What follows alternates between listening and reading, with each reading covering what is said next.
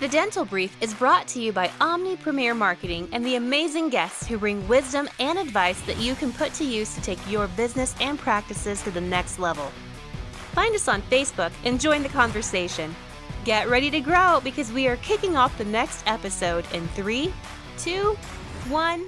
Hello, everyone. Welcome to another episode of The Dental Brief. So excited we're here. Uh, it's the second week in uh, February, getting ready to record. You'll probably be hearing this episode in March. Got a fantastic doctor on the program today. He's going to really tackle some problems that dentists are facing. Can't wait to uh, get him going. So let's just start. Doctor Bryan Laskin, say hello to everyone. Hello, everyone, and uh, thank you so much for having me here. Uh, very much appreciate it. Um, I love your perspective of bite-sized information for dentists. I, I, it's, it's so thanks for doing what you do for the industry.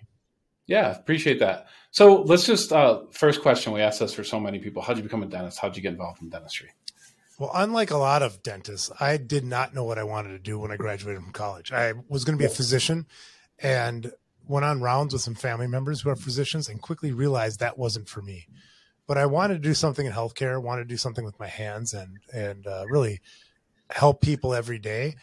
And uh, that's how I got started. So I went on, I went and basically went around with people in healthcare, realized that dentists were very calm people traditionally. And yeah. I'm not, I'm very high energy. Let's put it in a nice way, A D D. And I, and I thought that this would calm me down. Well, that was flawed logic, but I'm very sure. glad. I, I, you know, I love the dental profession and uh, found my niche, but I, I'm not, and didn't have a traditional path. I don't even have a filling in my mouth.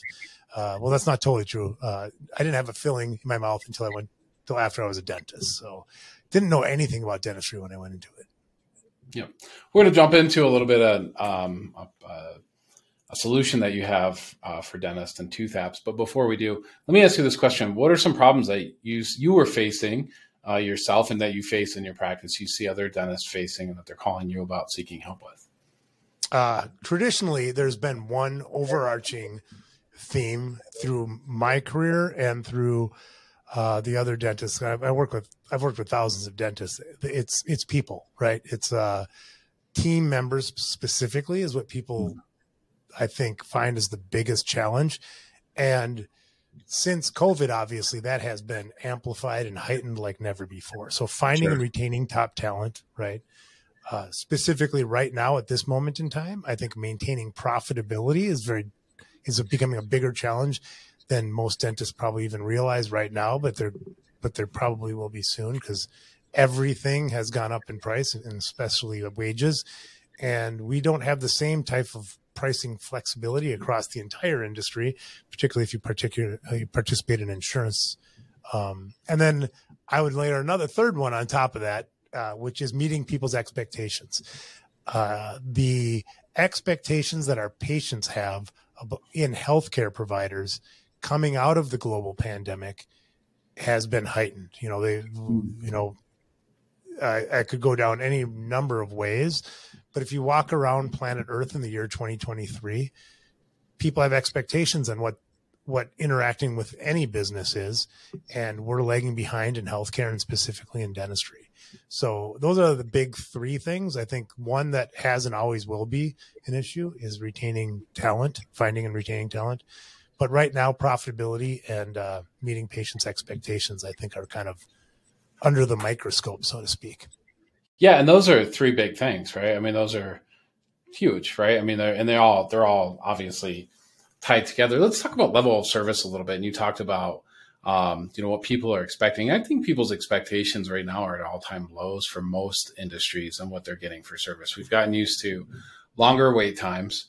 Restaurant service is, except for five-star steakhouses, in my opinion, is terrible, um, right? The takeout service is terrible. Uh, store checkouts are longer than ever. There's, there is, seems to be a, a real labor shortage going on out there, and it seems to be declining service. I think in the restaurant business and in certain industries like that, that we're going to actually see a revolt. People are going to go, well, if I'm not going to get great service, I'm not going out anymore, um, right? And they're going to actually pull back. And that'll change in the restaurant industry. Do you see it changing in healthcare kind of like that too? Or do you think it just needs to continue to move up and move onward? Well, you you brought up a great point that uh, I hadn't thought about, which is the people's expectations are lower due to the just poor service that everywhere gets everybody. But I, so when I was talking about the patient experience, I'm talking more about exactly, exactly. It's, we're, we're in alignment, but, but you sort of put a nuance in it that I hadn't thought about, which is, which is the drop in customer service across the board. Like, you know, I just met with uh, the team at my, my dental practice, which is in a whole nother building. I'm not there very often, but we were like, guess who has problems with, with team members? Everybody on planet Earth right now. Right. Right. So, yeah. so, however, what I, what I mean is the conveniences that people would expect. So for example, do people have to call you to set an appointment? Right. Right. That's not done today. When you go to that five-star steakhouse, you don't call them anymore. You go online and make a reservation, right? one hundred percent. If you want to pay your bill, you should be able to do that online. Those, those types of conveniences, which are different than customer service. But I do agree with you that there's been this sort of recalibration of like, okay, customer service is horrible everywhere. So there's been a lowering in expectations on the human to human. That doesn't mean we yeah. should succumb to it, right?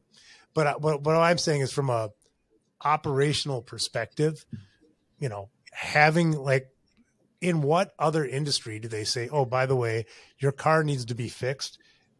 We won't get to it till for two months. Now that might happen, but it still frustrates you, right? Oh yeah, it's horrible. Uh, yeah, so I, I mean, I think it's really as much as possible. You know, people can go on Amazon. I, I ordered something from Amazon yesterday, and the the my door rang at the office, and it was a thing that I ordered like a couple hours ago. Right? Yeah, yeah. That recalibrates one hundred percent. People's expectations, right? Yep, one hundred percent. You know, I uh, going to the car dealership thing a bit ago. Oh, actually, even backing up to like people doing things online. There's the closest Chipotle to my office. You have to order food on your app, on their app. You, there's no place to order food inside the restaurant whatsoever. You, that's it. If you want to pay cash, sorry. If you want to order from a person, we don't have that option or that availability. Or at least it was that way for quite some time. I, I stopped going in because of it. Um, it's just an, annoying, but that is coming in. And you know what you mentioned about car dealerships. Um, Here's what happens is, is yeah, your car dealership might take, tell you it's three weeks. And I brand, you know, month old truck about two, three months ago, window wouldn't roll down. First time I hit the, or roll up. First time I hit the back window down, it wouldn't go back up. Called the dealer. They said, oh, three weeks. I'm like, what? I'm online checking out other dealers, trying to find which dealer I can get into next. Cause I'm not waiting three weeks on a new car. That's happening in dentistry and healthcare, isn't it? People aren't going to wait three to four weeks like they used to. Do you, do you agree with that, or do you think I'm wrong? Oh, couldn't agree more. And yeah. that, that's the thing that people miss is that I think in dentistry, they're thinking, well, people there, I think there's a K-shaped curve that's going on right now. And what that means is that practices are doing this or they're doing that. And yeah. for the bulk of my twenty year career, well, a little more than twenty years, I'm trying to make myself younger than I am. Uh, uh, there was a very small standard devi deviation between practices. One might grow fifteen percent, another one twelve. So you're doing better, but it's that, that standard of deviation is becoming such, so much larger because there's practices that are adjusting to the way to patients' expectations and ones that aren't. And people sure. are making them. It's not just employees that are making a massive shift. It's patients also. And by the way, those probably those two things are correlated, right? right. So, so if you're, do, if you have the type of practice that's creating conveniences for patients, guess what? Like you, like you said, with, uh, you know, checking uh, online or the, the office that's convenient for patients is also convenient for team members, right? Mm. Your front desk, your front desk, the people at your front desk, they're not furniture, right? The business, the people on your business team aren't looking to process people's paperwork all day long. That's not why they want to work at a dental practice. Sure. So forcing them to do that boring, mundane, laborious task is just going to have them leave the practice and have your patients leave the practice too. Right. So, there was a study that said that one third of patients in healthcare are switching profession practice healthcare offices due to the poor digital experience. Right. Mm. And that's going on in dentistry. And uh, I think a lot of practices don't even realize it because they're just busy doing high quality care for their patients and they right. don't pay attention to the patient's digital experience, which is a huge, huge, huge factor in their healthcare today. Yeah, I, I truly believe right now that, and for most, not all practices, but for many practices, if the dentists want to maintain, and this is practices where they have a full, if they're a month out or they have a full caseload right now, that if the dentist wants to maintain their net income, their personal income, they're going to have to use automation or outsourcing to help cut employee, the amount of employees that they need so that they can pay the great employees the type of money that they're going to need to stick around. Um, I'll just leave that as a statement. I want to back up a little bit to what you talked about as far as, um, you know, being a great organization is a way to keep people. I think if everyone's listening to the, anyone who's listening to the show, if you had to ask yourself, would you rather work for twenty dollars an hour? You have no choice. You're going to get paid twenty dollars an hour. Do you want to work at McDonald's or Chick-fil-A? Everybody's raising their hand, right? Everybody's saying, I want to be at Chick-fil-A. It's a better organization as far as the service experience that the customers are getting, right? And I think the team members kind of show that. They look at uniforms are neat, they're clean, the whole experience is fantastic. And I, I think it keeps makes people want to work there over someplace that's not so awesome. So let's get into Toothapps a little bit. So I know that's kind of the direction that we're heading here with some of these um, features that can help out a practice. Tell me what uh, Toothapps is um, and what it does for practices. Well, thanks. So Toothapps is, it's, It's like the Google Play Store or the Apple App Store for dentistry. So you can think about it like this. I believe that that there's some broken things in technology. So backtracking, you know, my I sold my dental practices four years ago to a D S O, to a large group. Uh, and at that time, I had developed and was scaling a product called Opera D D S, which was a patient communication is a patient communication solution, and it was in twenty thousand offices plus when I, when I sold that a year and a half ago. Mm-hmm. And Opera D D S was a collection of features like what we're talking about now that de-burdens the dental practice and basically solving problems in my own practices to, to, to make it convenient for team members and for patients. Now, after selling that product, and one of the primary reasons why I sold that, that company was to focus on a broader issue that I saw in dentistry, which is the lack of innovation and the lack of data accessibility for patients and for dental practices. If you think about it, if you move from Oklahoma to New York, in my opinion, you should be able to push a button, have your all of your dental records, which are yours as a patient legally, transferred to that new dentist, right? So what we're doing with Toothapps is we're bringing, we're, we're calling what we call create connected dentistry. We're connecting all of your dental data, both wherever it lives, Uh, for a patient, for dental practices, so that if you want to choose, let's say you want to switch practice management softwares, it should be the push of a button, because it's not, it's not the practice management systems, systems data. It is your patient's data legally and yours to manage. That has been completely, completely blocked in dentistry, which is now illegal due to some regulation that's been passed in two thousand sixteen called the Cures Act. And and the information blocking rule, which was passed in October sixth of last year, or went into effect October sixth of last year. So ultimately what we're doing is we're democratizing how innovation works in dentistry. So that if you have an application that's that's innovative in dentistry, we plug it into Toothapps. You can have all of your applications with a single login, and and we have a what we call a fully integrated calendar. So you have your EagleSoft calendar, right? And your Google calendar, your HIPAA training calendar, your billing, all in one, one convenient, intuitive space that you can run from your mobile phone. Sure. Let's, um, it sounds I, fantastic. I threw a lot at you there.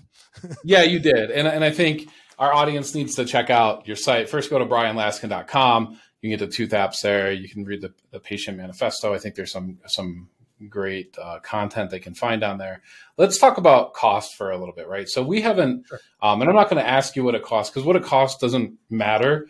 What does it save a dentist, or how can it enable them to make uh, more money? So what are some easy ways that it, it helps pay for itself and, and deliver a return on investment for those that are interested?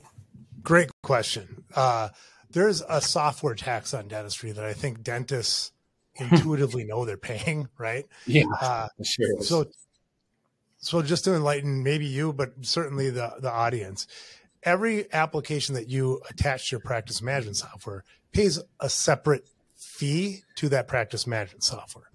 And in the case of the largest practice management software, that's about fifty dollars an office. So if you pay one hundred dollars for uh, per month for a software application, fifty dollars of that one hundred dollars goes directly to the practice management software to get the data that is your patient's and yours, not right. the practice management softwares. Sure. And so one of the things we're doing is we're getting rid of that. At Toothapps, the software vendors pay a percentage, which is half the cost of like the Apple App Store. And, and, and so right there, if you use four different applications, we're saving, you know, that, that dental practice is saving. There's not two hundred dollars going directly to the practice management software. Sure. And then in addition to that, we're not, the way that most practice management softwares work is they partner with the software vendors that the, either they own a large part of or are very big to the point where they can just make so much money off them from just charging all these offices. Where at Toothapps, we our our barrier is: are you HIPAA compliant? You know, are you are you P C I compliant? If you're doing charging, we're we're so we're opening the door for more innovation. Because if you have, like I just got out, I've talked with two different innovative companies, one, an A I chart note writer, and another one that's doing A I design for labs, right? And these companies are having a hard time getting into the larger groups. But if you wanted to automate your chart notes, right, that's competitive with the practice management software. But we can save you hours and hours of exactly what we're talking about. Writing your charts as a dentist is a massive P I A. Right. Yeah. Yep. But you'll never see that in, in directly within a practice management software unless they can charge you too much for it. Right. right. Versus us, we want to provide all of these innovative solutions, and you just get to choose whatever is best for you at that moment in time. And if you want to select something else, if you want to switch from Opera D D S forms to Toothapps forms, it's just a push of a button, and there's no I T, no integration. One login, one bill. And uh, so the number of ways that you save is massive because we're basically yeah. unrestricting the anti-competitive monopolistic behavior that's kind of going on in the software space in dentistry today. Yeah, makes sense to me. Um, I want uh, to encourage our audience one more time, check out the website, bryan laskin dot com. Great information, keynotes in there, your book, you got to check that out, learn more about Toothapps. Um, Doctor Laskin, thank you so much for coming on and sharing with us today. We really appreciate it. Thank you very much. And yeah, thanks for having me. And just to clarify, my name, Bryan, is with a Y. So bryan laskin dot com. Perfect. Appreciate it. Yeah. Thank you so much, Doctor. Thank you.